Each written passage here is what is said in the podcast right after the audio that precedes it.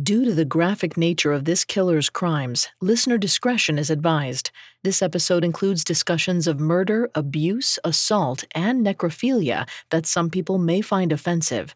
We advise extreme caution for children under 13. In the early hours of January 27, 1963, phones around Perth, Western Australia began to ring. The sun was barely up, but already word was spreading a gunman was on the loose. Police called home to tell their loved ones to lock the doors and stay away from windows. Doctors and nurses treating the victims did the same. As the news made its way around the city, fear pulsed through the quiet streets. There were about 500,000 people living in Perth, so the chances you were somehow connected to the crazed gunman's victims were small.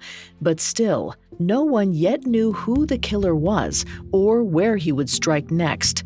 For all anyone knew, they themselves could be next. As phones rang in living rooms around the city, it was the death knell of an innocence that would never return to Western Australia.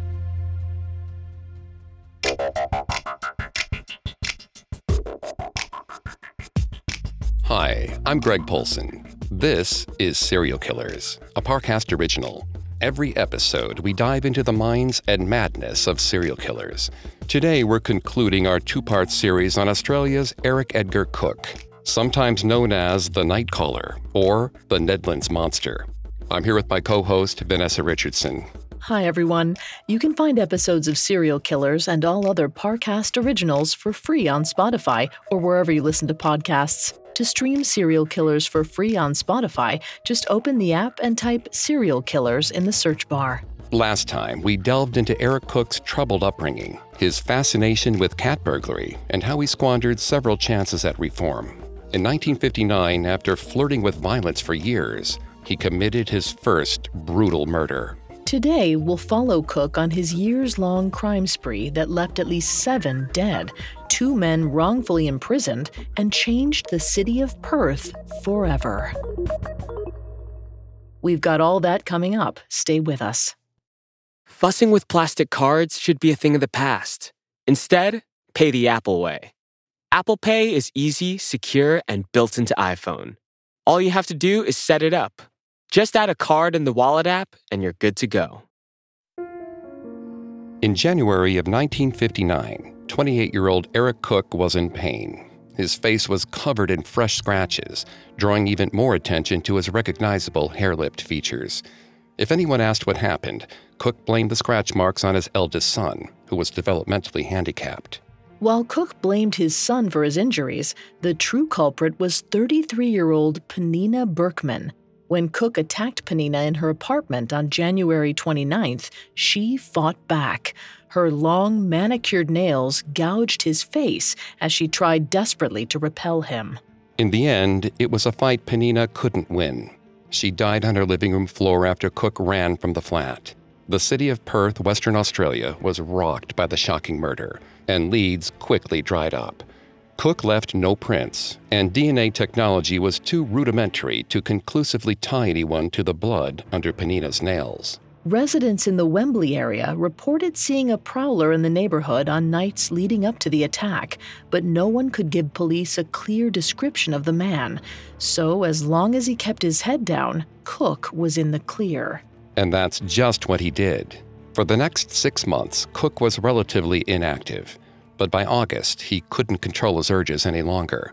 On the 8th, he left his wife Sally at home with their children and set off into the shadows. He ended up in the affluent area of Nedlands. The suburb was popular with students of the nearby university, making it a prime target for Cooke, who loved to peek in windows at potential targets. One such student was 17 year old Alex Donkin, who was spending the night alone at her sister's apartment. As Alex slept, 29 year old Cooke made his way around the building until he found an open window. It was too small and high to be an obvious entry point, which is probably why anyone neglected to close it. But Cooke wasn't deterred. Once he managed to scramble through the window, he rifled through Alex's purse, taking what little money the nursing student had. But even as experienced and quiet as Cooke was, the teen woke up. Panicking, Cooke seized something heavy, perhaps a fire poker, and hit her over the head, knocking her out. Not wanting to wait for the girl to wake up, Cooke left the way he came in. Alex was left alone until the next morning, when friends arrived and rushed her to the hospital. In addition to a nasty gash above her eye, Alex suffered a fractured skull and was left with a severe form of epilepsy that derailed her career aspirations and would affect her for the rest of her life. Not that Eric Cooke had any cares about the woman whose life he'd just ruined. By the time Alex finally left the hospital in September, he'd already moved on to a fresh suburb full of new houses and clueless victims for the prolific cat burglar. A few months later, his new favorite haunt was the wealthy neighborhood of Brookwood Flats. On an early visit to one apartment building, he stole a key from the ground floor apartment of Betty Johnston, then returned to burgle the place a few times. Betty's next door neighbor was her 22 year old daughter, Jillian Brewer. An interior designer, Jillian caught Cooke's eye on one of his visits, and he took pleasure watching through the window as the young woman had sex with her fiance. But watching evidently wasn't enough. Vanessa is going to take over on the psychology here and throughout the episode. Please note, Vanessa is not a licensed psychologist or psychiatrist, but she has done a lot of research for this show. Thanks, Greg. In a later assessment of his psychological development, Dr. Aaron Samuel Ellis stated that Cooke was sexually naive and afraid of women who might conceivably test his sexual adequacy. It's possible that this misguided fear or hatred of a sexually confident, unmarried woman caused Cooke's thoughts to turn to violence. This theory aligns with Cooke's first murder victim, Penina Berkman, who had no qualms about having sex outside of wedlock and even had the gall to sleep naked. Then again, Cooke's attack on Penina Berkman seemed by chance. He just happened to find a knife on his prowls that night. But when he set out for Jillian's home on December 19th, he already had murder in mind. As he crept through the quiet streets, he stopped at a garage he'd visited on an earlier date. He was back for something he knew would come in handy a hatchet. Hatchet in gloved hand, he headed for Jillian's back door and forced his way in. Within moments, he was at her bedside, ready to strike. He raised the blade and brought it down into her sleeping form. He hacked at her body, hitting her with such force that he split the handle of his weapon. Not yet satisfied with the sickening violence, he left the bedroom to find a pair of scissors in the kitchen. He returned, stabbed Jillian a few more times, and was at last done.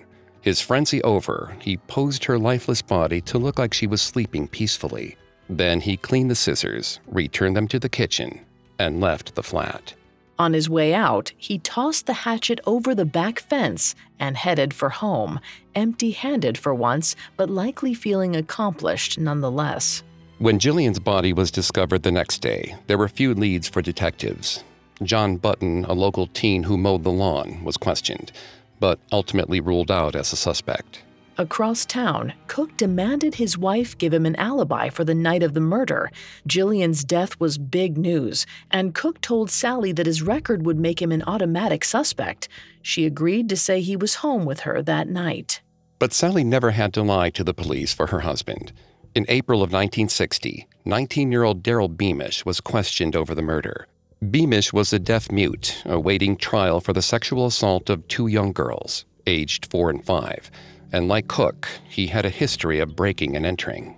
Beamish confessed to the crime, once through an interpreter and then again in a written note. It's likely the false confession was coerced through intimidating police questioning tactics, as well as Beamish's own confusion. According to Estelle Blackburn's book, Broken Lives, Beamish didn't understand why he was sent to prison shortly after or why he couldn't see his family. After the confession, he was charged with Jillian's murder and, after a six day trial, was sentenced to hang.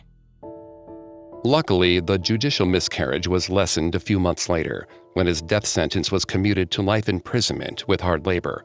But the fact that another man paid for his crime did nothing to slow Eric Cooke down. Just days later, the 29 year old was on the prowl once more.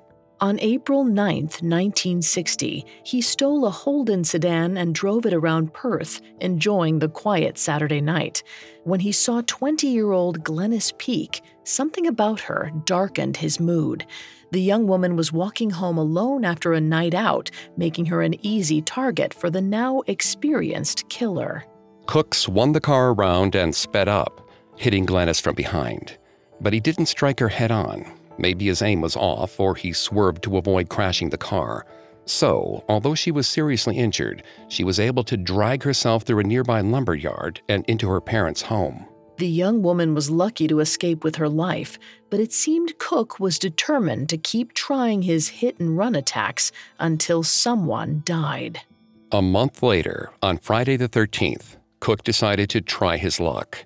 In a stolen Morris Minor, he roamed the streets of Belmont until he spotted 18 year old Jill Connell walking alone in the dark. The tall 18 year old was heading home from the bus after her shift at a popular cafe in Perth. Cooke followed Jill a short way, frightening her when he sped past her, missing her by inches. Not content with just a scare, he doubled back. As Jill tried to get out of the way, he veered right for her. At speed, he hit the teen, throwing her body up to crash into the windscreen and land on the dirt beside the road. When he tried to reverse the car, likely to finish Jill off, it bogged in the soft earth. Cooke fled on foot, leaving his latest victim unconscious, bleeding from the head, and with a bone sticking out of her leg. Eventually, neighbors heard her moans through the still night air, and Jill was rushed to the hospital. Even as Jill recovered, Cooke was ready for his next attack. The following Friday, May 20th, he chased down three young girls making the half mile journey home from the train station. In the pouring rain, he collided with 18 year old Georgina Pittman and 16 year old Maureen Rogers. Both girls survived the attack, thanks to Maureen's 12 year old cousin, Therese, who ran for help. In the aftermath, local press spotted the recent pattern and stirred up fears of a, quote, hit and run maniac.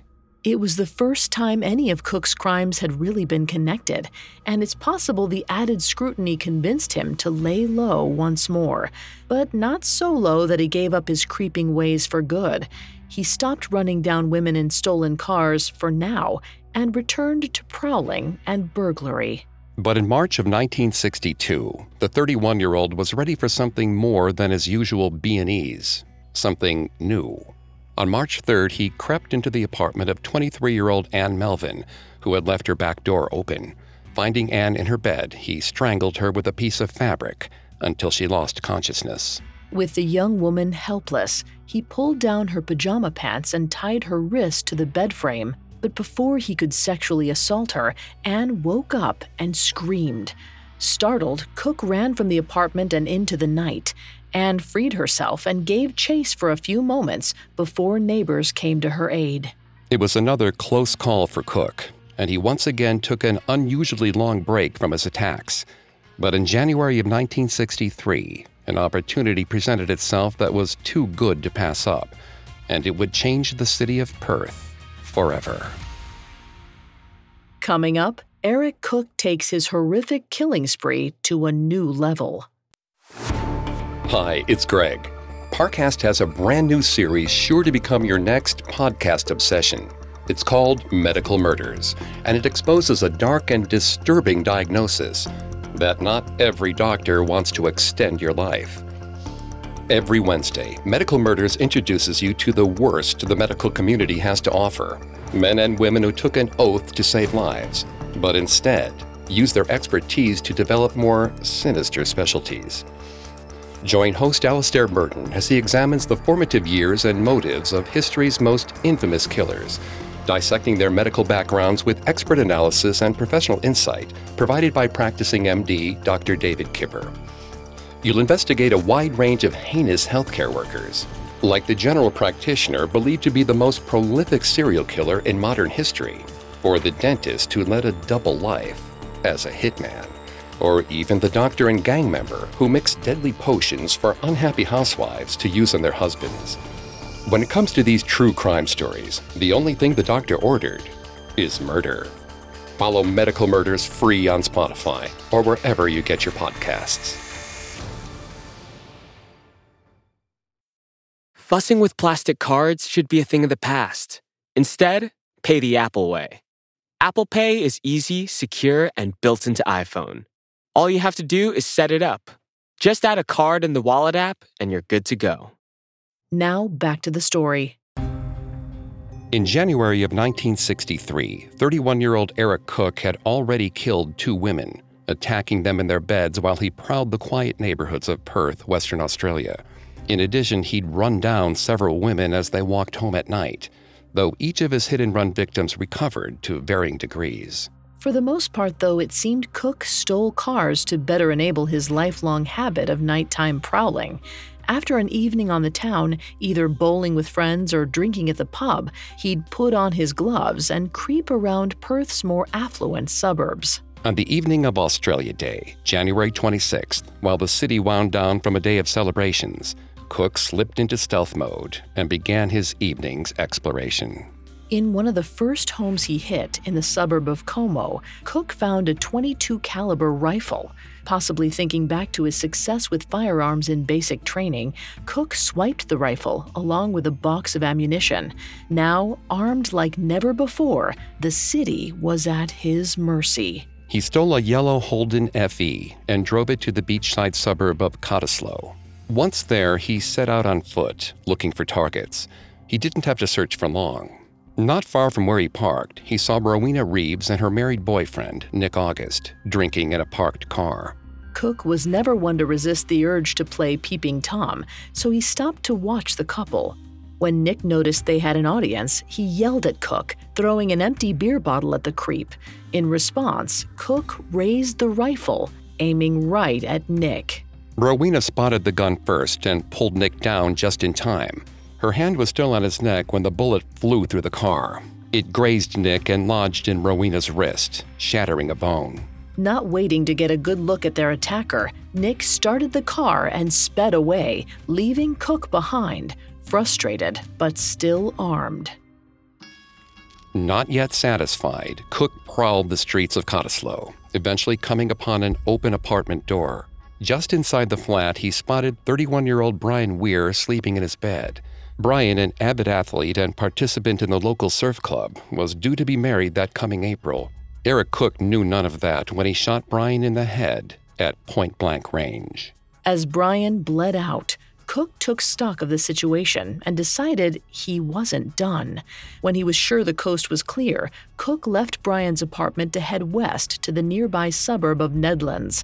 There, on Vincent Street, he approached a large brick house.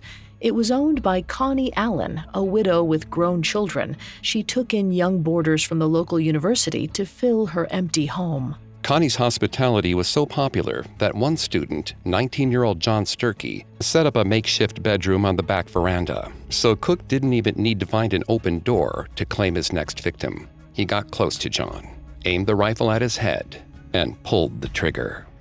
Leaving the scene of the crime, he walked through the back fence into an adjoining property, coming out onto Louise Street.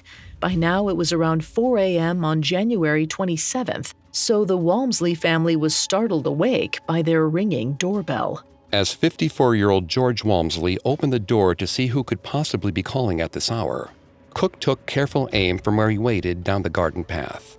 As soon as he had George in his sights, he showed off his excellent aim shooting the man through the forehead. While George's wife and daughter ran to his aid, Cooke turned on his heel and headed for home. On the way, he stopped to throw the rifle into a section of scrubland where he was sure no one would find it. And with that, Cooke's shooting spree was over. The sun rose over Perth, and as Cooke settled in for a morning nap, his victims were discovered and rushed to the hospital. John Sturkey and George Walmsley both died shortly after arrival, but doctors were able to save Brian Weir. However, the bullet in his brain caused irreparable damage, and the remaining three years of his life were marked by profound disability. As word of the shooting spread, Fear rippled across Perth. With a population of less than 500,000, the senseless violence was earth shaking. Where once people slept with doors unlocked or ajar, many now locked themselves in, resolving to stay away from windows until the shooter was caught. Responding to the palpable fear, the government resolved to flood the city with light. Usually, the street lamps turned off around 1 a.m. each morning but following Cooke's latest spree, they remained on until sunrise each day. Hoping to shed even more light on the situation, police assembled a task force to work around the clock. Ballistics experts confirmed that the bullets in each shooting matched, confirming the presence of a single gunman.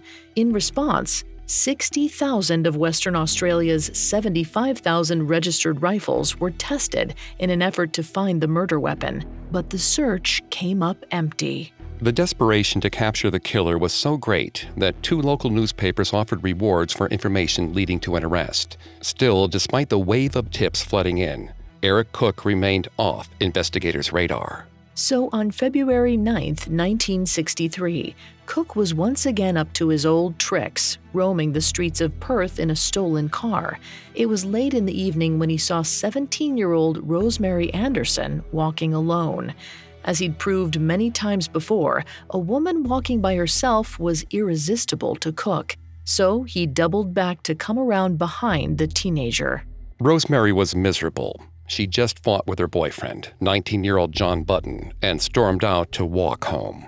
He'd followed in his car, begging for forgiveness and offering her a ride home. Stubborn, Rosemary refused, so John backed off, wanting to give her some space. He parked the car, resolving to try again in a few minutes. It was in those few minutes that Cooke spotted Rosemary and decided to follow her. Just moments after she caught his eye, Cooke sped up behind Rosemary and hit her with his stolen car. He collided with her with such force that her body was thrown up over the car and landed in the sand alongside the road. Satisfied with his work, Cooke rushed off. Meanwhile, John Button caught up to Rosemary, finding her crumpled body in the sand. The frantic teen rushed to get his barely alive girlfriend into the car, then raced to a doctor's house nearby. Rosemary was badly injured, so the doctor called for an ambulance and the police. While his girlfriend was rushed to the hospital, police detained John for questioning. It wasn't John's first time speaking to police. Three years earlier, they'd questioned him over the death of Jillian Brewer because he mowed the lawns at her building. But now he was held for hours while detectives went over his story with him, trying to poke holes in his version of events and suggesting that he was lying. Later the next day, after over 24 hours in police custody, John was informed that Rosemary was dead. She was Cooke's fifth murder victim, but no one realized she'd been claimed by a serial killer. Instead, all eyes were on the devastated boyfriend. In a state of shock and guilt, John falsely confessed to running down Rosemary, parroting back to police the version of events they suggested. Unfortunately, false confessions are not an anomaly. More than a quarter of the people exonerated through efforts by the US based Innocence Project made confessions before their conviction. According to Saul Kassin, a psychologist and leading expert in interrogation, young people are particularly vulnerable to making false confessions. If they're stressed or tired, the risk increases. 19 year old John Button, having been awake for over 24 hours and just informed his girlfriend was dead, would have been in an intense state of sleep deprivation, grief, and yes, stress. So, because of John's coerced confession, police didn't investigate Rosemary's death. With no fear of being caught, Cooke was back on the streets in less than a week. On the night of February 15th, he entered Lucy Madrill's flat via her back door, which she left propped open for her cat. As Lucy stirred at the noise he was making, Cooke hit her over the head, then strangled her until she passed out. With his victim no longer able to fight back, 32 year old Cooke strangled her to death with the cord from a lamp. It was his first bloodless murder, and now Lucy's lifeless form lay before him on the bed. So, with nothing to stop him, he had sex with her still warm body. It's possible his decision to defile Lucy related to Cooke's sexual inadequacy. If he raped her when she was still alive, he risked her fighting back, rejecting him. But now, she was unable to reject him, nor offer an unwanted perspective on his sexual prowess. When he was done, he dragged Lucy's corpse through the back door and across the lawn. Perhaps sensing that her mistress needed avenging, Lucy's cat, Mudguts, emerged from the dark and attacked Cooke, scratching and biting him as he went. It's unclear what Cooke's ultimate goal was in moving Lucy's body. Whether he intended to dump her elsewhere or not, he didn't make it far. He left her sprawled on a neighbor's lawn. His night now complete, he left the scene for Lucy's neighbors to discover at dawn. With Cooke's latest murder, a fresh wave of titillated gossip and rumor set off across the city. Much like at the Panina Berkman inquest, police announced that Lucy's death was unrelated to the January shootings. It was a conclusion that likely split the focus of police efforts. Officials remained entirely unaware that for all of the unsolved crimes, they were looking for just one killer. Their man was still very much on the loose, and he wasn't done killing. Coming up, the noose finally closes around Eric Cooke. Now back to the story. By mid 1963, 32 year old Eric Cooke had all of Perth on edge. He'd killed six people so far, allowing other men to take the fall for two of those crimes. In May of that year, John Button was sentenced to 10 years in prison with hard labor for the murder of his girlfriend, Rosemary Anderson. As far as Cooke was concerned, that was one less crime police would be hunting him for. That left the prolific prowler to carry on as before, breaking into homes around Perth. In his youth, he'd snuck into empty houses in his neighborhood, but as an adult, he was bolder, not caring if people were home. It's what led to some of his seemingly spontaneous murders. On June 15th, he entered the flat of three young women, taking advantage of a small open window. Once he was inside, the noise awoke 20 year old Carmel Reed. Moving quickly, Cooke seized an umbrella and began beating Carmel. But when she screamed and fought back, he ran from the apartment. It's unclear what made Cooke choose to kill only sometimes and other times to leave his victims alive but it's possible it had to do with the readiness of a murder weapon. In Carmel's bedroom, the only thing he could find was an umbrella, which made for a poor cudgel. But the next weapon he found was decidedly more deadly.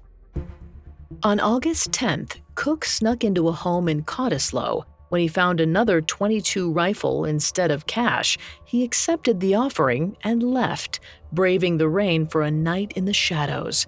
It was time to find his next target. His wanderings brought him to the suburb of Dalkeith, where he saw an open garage door. It was too tempting to resist, and he slunk towards the house. Inside, he found 18 year old Shirley McLeod studying on the couch, her back to him. 18 year old Shirley was babysitting for Carl and Wendy Dowd's young son, but the baby was asleep and she was focused on her studies. All Cooke saw was an oblivious victim. Without disturbing Shirley, he raised his stolen rifle, took aim, and fired a single shot through her head. Then he left the Dowds home the way he entered, leaving Shirley's upright body still perched over her notes, where the young couple found her just hours later. On his way home, Cooke stopped to hide the rifle. In February, he had thrown his weapon away, not caring where it landed. But now, perhaps wanting to retrieve it the next time he felt murderous, he stowed it carefully under a bush near his neighborhood. It had been months since Perth's last unsolved murder, and Shirley's death set off a new wave of panic across the city. Like after his February shooting spree, locals locked themselves indoors, refusing to leave. People stopped going to parties and visiting friends, which worked out well because babysitters were too stricken to accept any jobs. It was a nightmare from which many feared they'd never wake. It seemed everyone knew someone affected by the senseless attacks, but no one had any clue who to blame. And yet, officials were determined to capture the killer terrorizing the city. With renewed vigor, detectives were organized into teams, working in 12 hour shifts. It was a 24 hour operation. Some 50 detectives went door to door through the city, interviewing around 8,000 people, hoping someone knew something, even if they didn't know it. And finally, Perth's police force caught a break. On August 16th, almost a week after Shirley's murder, a couple out for a stroll came across Cooke's hidden rifle. They left it under the bush, but reported it to police. Detectives seized upon the best lead they'd had so far. The rifle was left in its hiding place, and police set up a hideout of their own in a backyard overlooking the shrubbery. They waited in a camouflaged tent, trading off shifts so that the rifle was under constant surveillance. For two weeks, officers watched the undisturbed bush, hoping their killer would return for his weapon. And on August 31st, their patience was rewarded. 32 year old Eric Cooke parked his car right next to the bush, got out, and reached for the rifle. Police were on him in a flash. They tackled him to the ground, then spirited him away to answer questions. On the drive to the station, Cooke freely offered confessions about all of the homes he'd burgled recently, perhaps hoping to emphasize his status as burglar, not murderer. He made up a story about seeing the rifle earlier in the month. He'd come back to take it to sell, he told police. He flatly denied having anything to do with Shirley McLeod's murder. But though Cooke lied, the evidence did not. A shell casing found in the back of his car matched the rifle that killed the 18 year old. And when police arrived at Cooke's home with a search warrant, Sally confirmed that her husband arrived home late the night of Shirley's murder. Cooke's long suffering wife was loyal to her marriage, but honest above all. When presented with the facts, Cooke finally confessed. He owned up to Shirley's murder but insisted he was blacked out at the time. He couldn't remember a thing and had no explanation for why he did it. When news of Cooke's arrest broke the next morning, relief spread across Perth. Everyone was sure the nightmare was at last over. Several days later, Cooke confessed to the January 26th shooting spree as well. Again, pressing him for a reason, the only explanation Cooke could offer was, I just wanted to hurt somebody. Throughout September, the charges against Cooke piled up. Displaying an extraordinary memory, he recounted many of his burglaries, recalling exact amounts of money stolen at each place, as well as his many assaults on sleeping women. And with these confessions, he also finally admitted to the murders that sent other men to jail. Daryl Beamish was still serving life with hard labor for Jillian Brewer's death, and John Button was serving a decade behind bars for the vehicular murder of his girlfriend, Rosemary Anderson. But detectives were disinclined to believe Cooke's confessions. After all, both Daryl and John had also confessed. Even after Cooke walked detectives through Rosemary's death at the scene of the crime, they didn't believe him. Just like John Button, they thought Cooke was a liar, and they told him so. They repeated it so much, he withdrew both confessions. Still, Cooke was charged with the 1959 murder of Penina Berkman, as well as the more recent slaying of Lucy Madrill. When Cooke's mother spoke to police, she offered them insight into his troubled upbringing.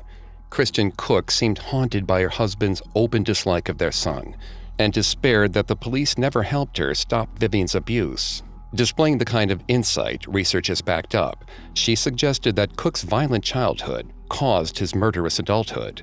He was a good boy, she believed, and never wanted to hurt anyone. But the courts weren't content to take Christian's word for it. In the lead up to his trial, Cooke met with Dr. Aaron Samuel Ellis to determine his mental capacity. In his report, Dr. Ellis declared that Cooke seemed totally deficient in emotion. He had no remorse for his actions, and he had a complete inability to put himself in the place of others or to imagine that they have any rights or feelings. He'd been in prison many times, but was obviously not capable of learning from the experience. This assessment, though offering something of an explanation for Cooke's actions, did nothing to excuse them. Thus, Dr. Ellis confirmed that Cooke was mentally fit to stand trial. Following this, Cooke was assessed by other psychological professionals who were curious about his violent nature. Psychologist Leon Blank visited Cooke in prison and, after conducting a series of tests, reported that Cooke was a person of bright, normal intelligence who had a psychopathic character disorder. In his assessment, Dr. Blank noted that Cooke himself seemed curious about his own actions. Just like the doctors studying him, he wanted to know why he'd turned to murder, so he was cooperative and enthusiastic during his conversations. Dr. Blank's diagnosis carried a lot of weight at Cooke's trial, where psychopathy was not a legally recognized mental disease. However, Cooke's defense team offered their own psychological expert, Dr. Ian James, who diagnosed Cooke with schizophrenia. Schizophrenia, Dr. James testified, was easily mistaken for psychopathy. But unlike the latter, schizophrenia was a recognized mental disease and might have mitigated the charges against Cooke. But the jurors weren't swayed by Dr. James's testimony. Perhaps still reeling from the state of fear Cooke's killing spree induced, the jury took just over an hour to find him guilty. Following their verdict, the judge sentenced Cooke to hang for his crimes. After Cooke's trial, John Button launched an appeal of his conviction for murdering Rosemary Anderson. Despite Cooke's own testimony at the trial, John's appeal was rejected. Though both men confessed to the crime, John confessed first, and the early bird gets the jail time. On October 26, 1964, a little under a year after he was sentenced, 33 year old Eric Cooke was marched to the gallows at Fremantle Prison. Before the hood was placed over his head, he swore in a Bible that he killed Jillian Brewer and Rosemary Anderson. He was desperate for Daryl and John not to pay for his crimes. Just moments later, the executioner pulled the lever, sending Cooke to his death. It was over in less than a minute, but the fight to clear the names of Daryl Beamish and John Button took considerably longer. If you're looking for small mercies, take solace in the fact that John spent five years behind bars instead of his full 10 year sentence. He was paroled in December of 1967. However, Daryl Beamish served his full 15 years for the murder of Jillian Brewer and was released in 1977. In 1998, West Australian journalist Estelle Blackburn published her book Broken Lives, detailing Eric Cooke's crimes and the two wrongful convictions. Following publication, John Button's case was formally reopened. In February 2002, 39 years after his conviction, John was at last exonerated. Three years later, in April of 2005, Daryl Beamish's conviction was also overturned. It had been 41 years since Eric Edgar Cooke drew his last breath, and only then did the lasting effects of his crimes finally begin to fade. But John and Daryl weren't Cooke's only surviving victims. Some of the women he attacked suffered from lifelong injuries and disabilities. Eric Cooke's actions echoed through the decades. After starting life as a boy who hated when people looked at his hare lip, who made himself smaller to avoid drawing his father's ire, Cooke became a man with untold influence.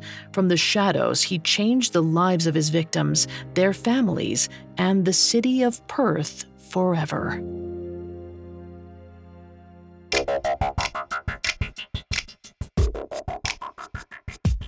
Thanks again for tuning into Serial Killers. We'll be back soon with a new episode.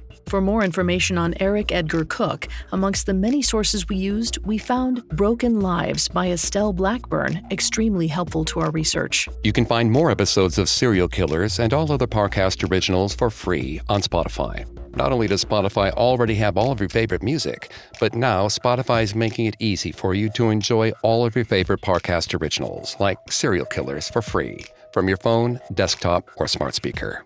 To stream Serial Killers on Spotify, just open the app and type Serial Killers in the search bar. We'll see you next time. Have a killer week. Serial Killers was created by Max Cutler and is a Parcast Studios original. Executive producers include Max and Ron Cutler, sound design by Nick Johnson, with production assistance by Ron Shapiro, Carly Madden, and Joshua Kern. This episode of Serial Killers was written by Joel Callan, with writing assistance by Abigail Cannon, and stars Greg Polcyn and Vanessa Richardson.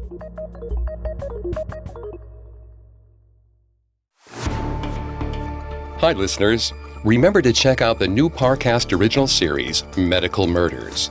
Every Wednesday, meet the worst the medical community has to offer men and women who took an oath to save lives, but instead use their expertise to develop more sinister specialties. Follow Medical Murders free on Spotify or wherever you get your podcasts.